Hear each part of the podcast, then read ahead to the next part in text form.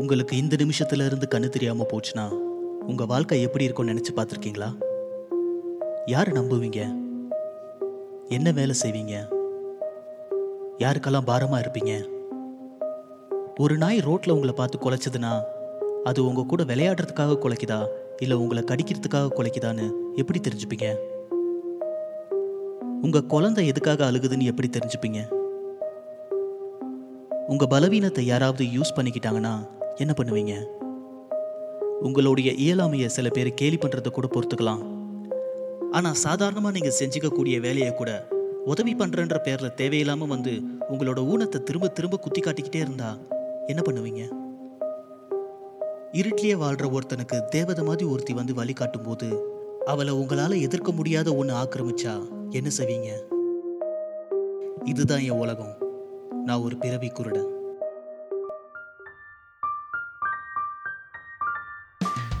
நீங்கள் இதுவரை கேட்டிராத மிரள வைக்கும் கதைகளை இங்கு தொகுத்து வழங்கப்படும். இவை உண்மை சம்பவங்களா இல்லை வெறும் கட்டுக்கதைகளா என்பதை நீங்களே முடிவு செய்து கொள்ளுங்கள். இது இதயம் பலவீனமானவர்களுக்கும் பதினெட்டு வயதிற்கு கீழ் உள்ளவர்களுக்கும் உகந்த ஒளிவரிசை அல்ல.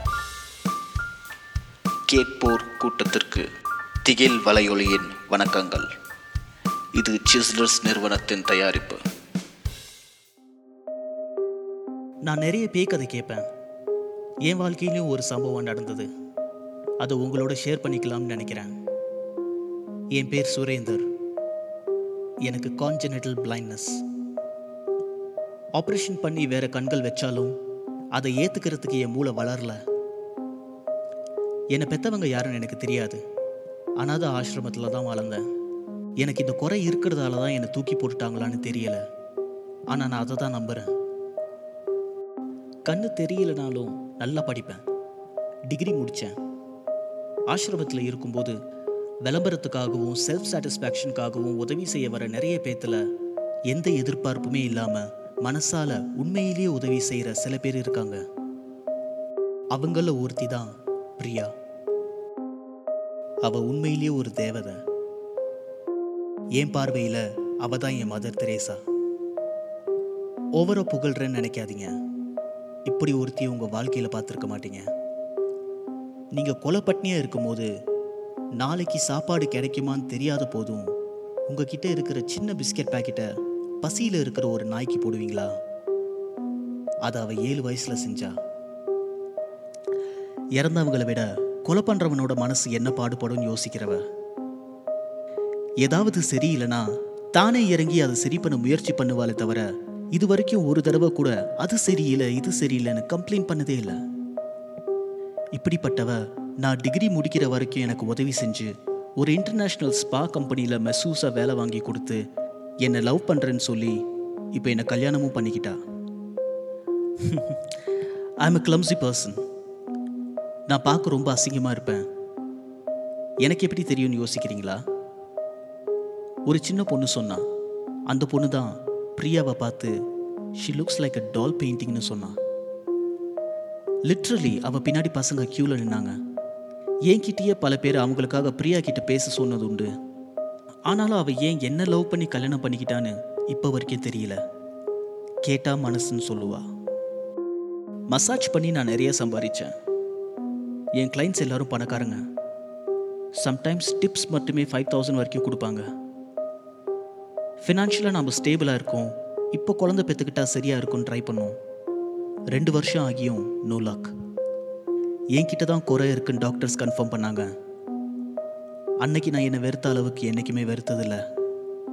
அவளுக்கு என்னால் எதுவுமே கொடுக்க முடியல. குழந்தைய தத்தெடுக்கலாம் இல்லை சர்ஜரி பண்ணி பார்க்கலாம்னு நிறைய டிஸ்கஷனுக்கு அப்புறம் ஸ்பெர்ம் டொனேஷனுக்கு ரெண்டு பேரும் ஒத்துக்கிட்டோம். ஸோ பேசிக்கலி இன்னொருத்தரோட விந்தணுக்களை எடுத்து பிரியாவோட கர்ப்பப்பையில் செலுத்துவாங்க.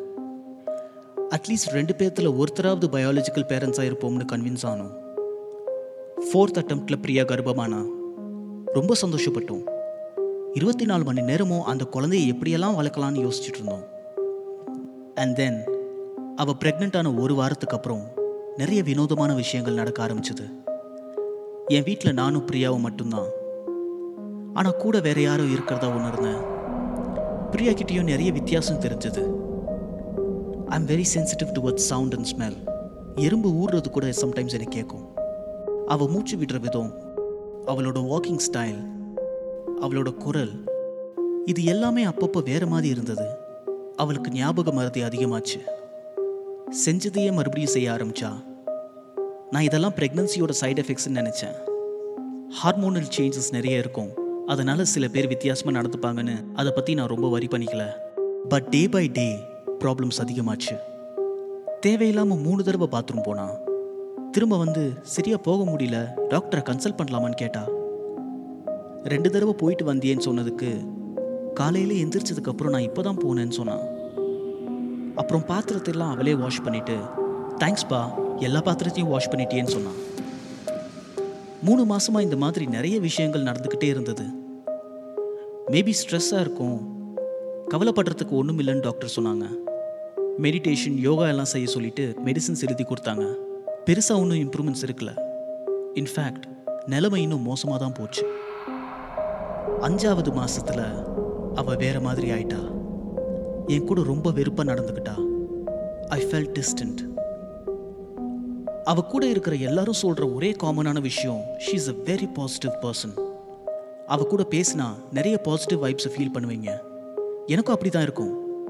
பட் நான் அவளோட நெகட்டிவிட்டியை தான் நான் அதிகமாக ஃபீல் பண்ணுறேன் ரொம்ப சில நேரங்களில் மட்டும் பிரியா அவளாக இருந்தா அந்த மாதிரி ஒரு நேரத்தில் தான் இது அவளோட குழந்தைய போல ஃபீல் ஆகலைன்னு சொன்னான் அவளுக்குள்ள ஏதோ ஒன்று இந்த குழந்தைய வெறுக்குதுன்னு சொன்னான் அவளால் இந்த குழந்தைக்கும் எனக்கும் ஏதாச்சும் ஆபத்து வந்துருமோன்னு பயந்தா?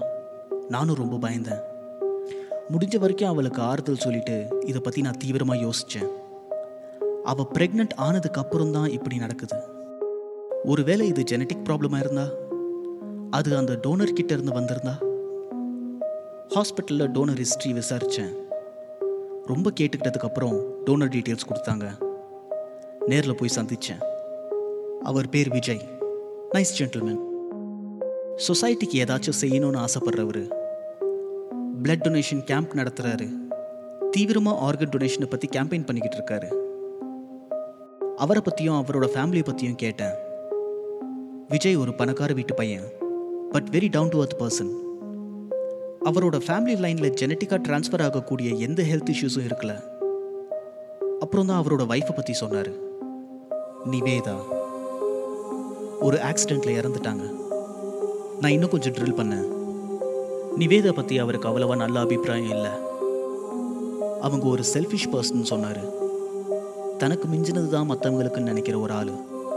அவங்களோட கோவம் தான் அவங்க சாவுக்கே காரணம்னு சொன்னார். தேவையில்லாமல் அவர் கூட சண்டை போட்டுட்டு கார்லேருந்து அவரை நடு ரோட்டில் இறக்கி விட்டுட்டு கண்ணு முன்னு தெரியாமல் வேகமாக ஓட்டினதால கார் ஆக்சிடென்ட் ஆயிடுச்சுன்னு சொன்னார். அவருடைய கேம்பெயின் பிளான்ஸ் பற்றியெல்லாம் தெரிஞ்சுக்கிட்டதுக்கப்புறம் வேற கல்யாணம் பண்ணிக்கலையான்னு கேட்டேன். வீட்டில் இப்போ இன்னொரு பொண்ணு பார்த்துட்டு இருக்காங்கன்னு சொன்னார். டீட்டெயில்ஸ்க்கு தேங்க்ஸ் சொல்லிட்டு வீட்டுக்கு வந்துட்டேன். அன்னைக்கு நைட்டு பிரியா பக்கத்தில் படுத்துக்கிட்டு புக்கு படிச்சுட்டு இருந்தா நான் விஜய் சொன்னதெல்லாம் நிறைய யோசித்தேன் ஒரு பேச்சுக்கு நிவேதான்னு கூப்பிட்டேன். அவ ஹம் அப்படின்னு ரெஸ்பாண்ட் பண்ணான் ஐ வாஸ் இன் ஷாக் டக்குன்னு யார்ப்பா நிவேதான்னு கேட்டா. இன்னைக்கு புதுசாக நிவேதான்னு ஒரு கிளைண்ட் வந்தாங்க. வெரி ஸ்வீட் பர்சன் எனக்கு ஃபைவ் கே டிப்ஸ் கொடுத்துட்டு என் கையில் மேஜிக் இருக்குன்னு சொன்னாங்கன்னு சொல்லி சமாளிச்சிட்டேன். அதுக்கப்புறம் அவள் பிஹேவியர் இன்னும் மோசமாச்சு. எனக்கு தெரிஞ்சிருச்சுங்கிறத அவள் கெஸ் பண்ணிட்டான்னு நினச்சேன். அன்னைக்கு நைட்டு திடீர்னு பயங்கர நெகட்டிவிட்டியை ஃபீல் பண்ணேன். பிரியா எனக்கு ரொம்ப பக்கத்தில் இருந்தா. ரொம்ப டீப்பாக மூச்சு விட்டா. கொஞ்சம் ஆக்ரோஷமாக இருந்தது. நான் பிரியா? அப்படின்னு கூப்பிட்டேன். அவள் ஜர்க் ஆகி கையில் இருந்ததை என் மேலே போட்டா. என்னாச்சு பிரியான்னு கேட்டேன். தெரியல. ஐ திங்க் நான் உன்னை கிஸ் பண்ண வந்தேன்னு சொல்லி கிஸ் பண்ணிட்டு படுத்துட்டா. அவள் என் மேலே என்ன போட்டான்னு தேடி பார்த்தேன். கத்தி. அந்த கைப்பிடியை பிடிச்சேன். இது எங்கள் வீட்டில் இருக்கிற கத்தி இல்லை. ஏன் என்னை கொல்லாமல் விட்டா? ஒருவேளை வார்னிங்காக இருக்கலாம்னு நினச்சேன். ரெண்டு மூணு நாளாக பேய் ஓட்டுறதை பற்றி ரிசர்ச் பண்ணேன் நிறைய ஆப்ஷன்ஸ் இருந்தது. எதை ஃபாலோ பண்ணுறதுன்னு தெரியாமல் அப்போதைக்கு எந்த நடவடிக்கையும் எடுக்கல. அன்னைக்கு என் பக்கத்தில் இருக்கிறது பிரியா இல்லைன்னு தெரிஞ்சதுக்கப்புறம் ஜென்ரலாக பேச ஆரம்பித்தேன் அல்பாயுஸில் சாகிறவங்க எல்லாம் ரொம்ப பாவம் இல்லைன்னு சொன்னேன். எவ்வளோ ஆசை கனவுகளோடு இருந்திருப்பாங்க. அதுக்கு அவ எல்லாருக்கும் எல்லா ஆசையும் நிறைவேறாதுன்னு சொன்னான். உனக்கு அந்த மாதிரி யாராவது தெரியுமான்னு சும்மா போட்டு பார்த்தேன். எனக்கு ஒருத்திய தெரியும்னு சொன்னான். நல்ல ஹஸ்பண்ட் நல்ல லைஃப் இருந்தோம். எல்லாத்தையும் தான் கண்ட்ரோலில் வச்சுக்கணும்னு நினச்சி வாழ்க்கையை நாசமாக்கிக்கிட்டா. சின்ன சின்ன விஷயத்துக்கெல்லாம் சண்டை போட்டா. அவளோட டாமினன்ஸை நிரூபிக்கிறதுக்காக தேவையில்லாததெல்லாம் செஞ்சா. அவள் ப்ரெக்னெண்ட்டாக இருக்கிறத சர்ப்ரைஸாக சொல்லணும்னு நிறைய பிளான் பண்ணி அவள் ஹஸ்பண்ட் கூட ஒரு லாங் ட்ரைவ் போனான் அவள் பேசிக்கிட்டு இருக்கும்போதே அவள் ஹஸ்பண்டுக்கு ஒரு ஃபோன் வந்துச்சு. அவர் நான் ஸ்டாப்பாக ரொம்ப நேரமாக ஃபோன்லேயே பேசிக்கிட்டு இருந்ததால கோபம் வந்து நடு ரோட்டில் அவர் இறக்கி விட்டுட்டு தனியாகவே பேசிக்கோன்னு காரை எடுத்துக்கிட்டு வேகமாக போனான் ரோட்டில் கவனம் செலுத்தாமல் அழுதுகிட்டே டிஷ்யூ பேப்பர் எடுக்கும்போது கார் ரோட்ல இருந்து கீழே இறங்குச்சு. பயத்தில் வேகமாக திருப்பி ஸ்கிட் ஆகி பள்ளத்தில் விழுந்துருச்சு சாகுற அந்த நிமிஷம் அவன் யோசிச்சது எல்லாமே அவளோட குழந்தைய பற்றி தான் பக்கத்தில் இருந்து பார்த்த மாதிரியே சொல்கிறியேன்னு கேட்டேன். எனக்கு தெரியாது என் இன்னொரு ஃப்ரெண்டு தான் சொன்னான்னு சமாளிச்சா. மறுநாள் எனக்கு ஒரு ஃபோன் கால் வந்தது. நான் அயன் பண்ணிக்கிட்டு இருந்தேன். பிரியா ஆன்சர் பண்ணா. யாருன்னு கேட்டேன். யாரோ பேய் ஓட்டுறவங்களா? பேய் ஓட்டணுமான்னு கேட்டாங்கன்னு சொன்னான் ஷிட் எதுக்குப்பா பேய் ஓட்டுறவங்கள தேடுறேன்னு கேட்டா? நான் சும்மா எப்படியெல்லாம் பேய் ஓட்டுவாங்கன்னு தெரிஞ்சுக்கிறதுக்காக ரிசர்ச் பண்ணேன். வழக்கம் போல் கூகுள் மார்க்கெட்டிங் பண்ணியிருக்கோன்னு சொல்லிட்டு குளிக்க போயிட்டேன். குளிச்சுட்டு வெளியே வரும்போது காலில் ஸ்டூல் அடிபட்டுச்சு. தடவி பார்த்தா ஸ்டூல் மேலே பிரியா நின்றுக்கிட்டு என்னமோ வேகமாக பண்ணிக்கிட்டு இருந்தா. பிரியான்னு சத்தமாக கூப்பிட்டேன். அவள் செஞ்சுக்கிட்டு இருந்ததை டக்குன்னு ஸ்டாப் பண்ணிட்டு மெதுவாக அழுக ஆரம்பிச்சா. என்னாச்சு பிரியான்னு கேட்டதுக்கு அழுதுகிட்டு கீழே உட்காந்து நான் என்ன பண்ணுறேன்னு எனக்கே தெரிய மாட்டேங்குது சூரின்னு கதறினா. என்னாச்சு? ஏன் இப்படியெல்லாம் சொல்கிறேன்னு கேட்டதுக்கு எனக்கே தெரியாமல் நான் தூக்கு மாட்டிக்க போயிட்டேன்டான்னு அழுதா. எனக்கு பயமாக இருக்குது சூரி. ஏன்டா எனக்கு மட்டும் இப்படியெல்லாம் ஆகுதுன்னு கதறும்போது எனக்கு என்ன பண்ணுறதுனே தெரியல. சமாதானப்படுத்தி ஒரு பேச்சுக்கு டாக்டர் கிட்ட கூட்டிகிட்டு போயிட்டு வந்தேன். ஆன்சைட்டிக்கும் ஆன்டி டிப்ரெஷனுக்கும் டேப்லெட்ஸ் கொடுத்தாங்க. இது பிரியாவாக இருந்தாலும் சரி இல்லை நிவேதாவாக இருந்தாலும் சரி.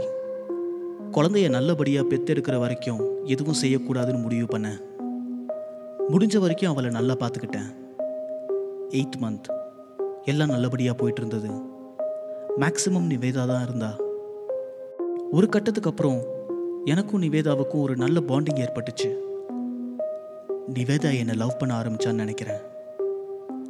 ஆனாலும் நான் எதுவும் செய்யாமல் நார்மலாக இருக்கிறதா காட்டிக்கிட்டேன். ஒரு வழியாக நைன்த் மந்தில் குட்டி பிரியா பிறந்தா. ரெண்டு பேரும் அவளை தாங்கணும்.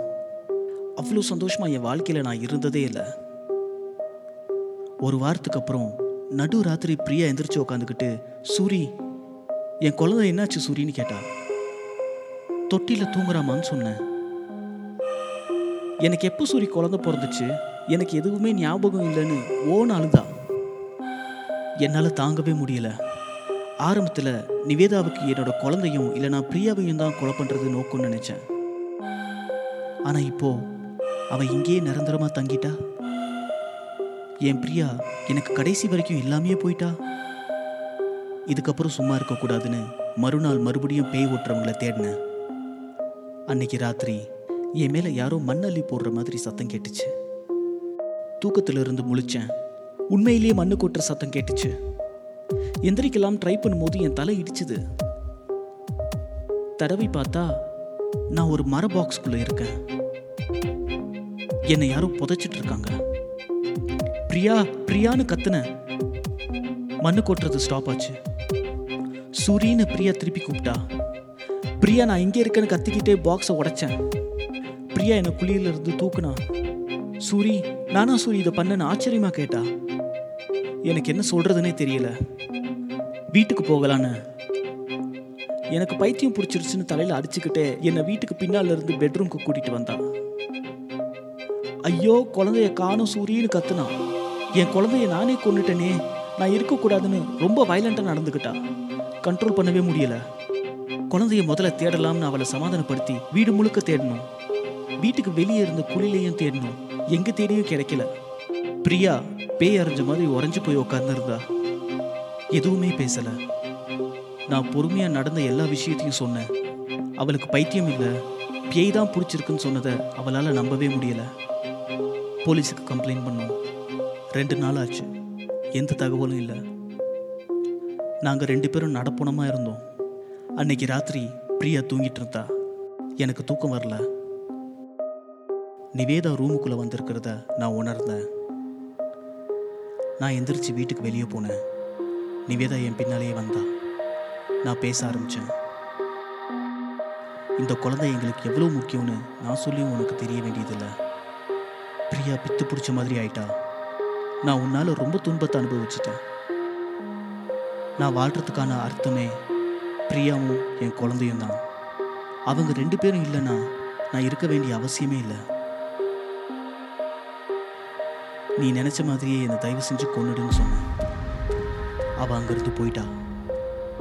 மறுநாள் காலையில் பிரியாவுக்கும் எனக்கும் நடுவில் எங்கள் குழந்தை படுத்திருந்தா. கொஞ்ச நாளைக்கு அப்புறம் நானும் பிரியாவும் குழந்தையோட பக்கத்தில் இருக்க மாலுக்கு போகும்போது தற்செயலா விஜய் எங்களை சந்தித்தார் நலம் விசாரித்ததுக்கப்புறம் இது என் ஃபியான்சே மனோஹரின்னு இன்ட்ரடியூஸ் பண்ணார். கை கொடுத்த உடனே புரிஞ்சுது அது மனோஹரி இல்லை. நிவேதா.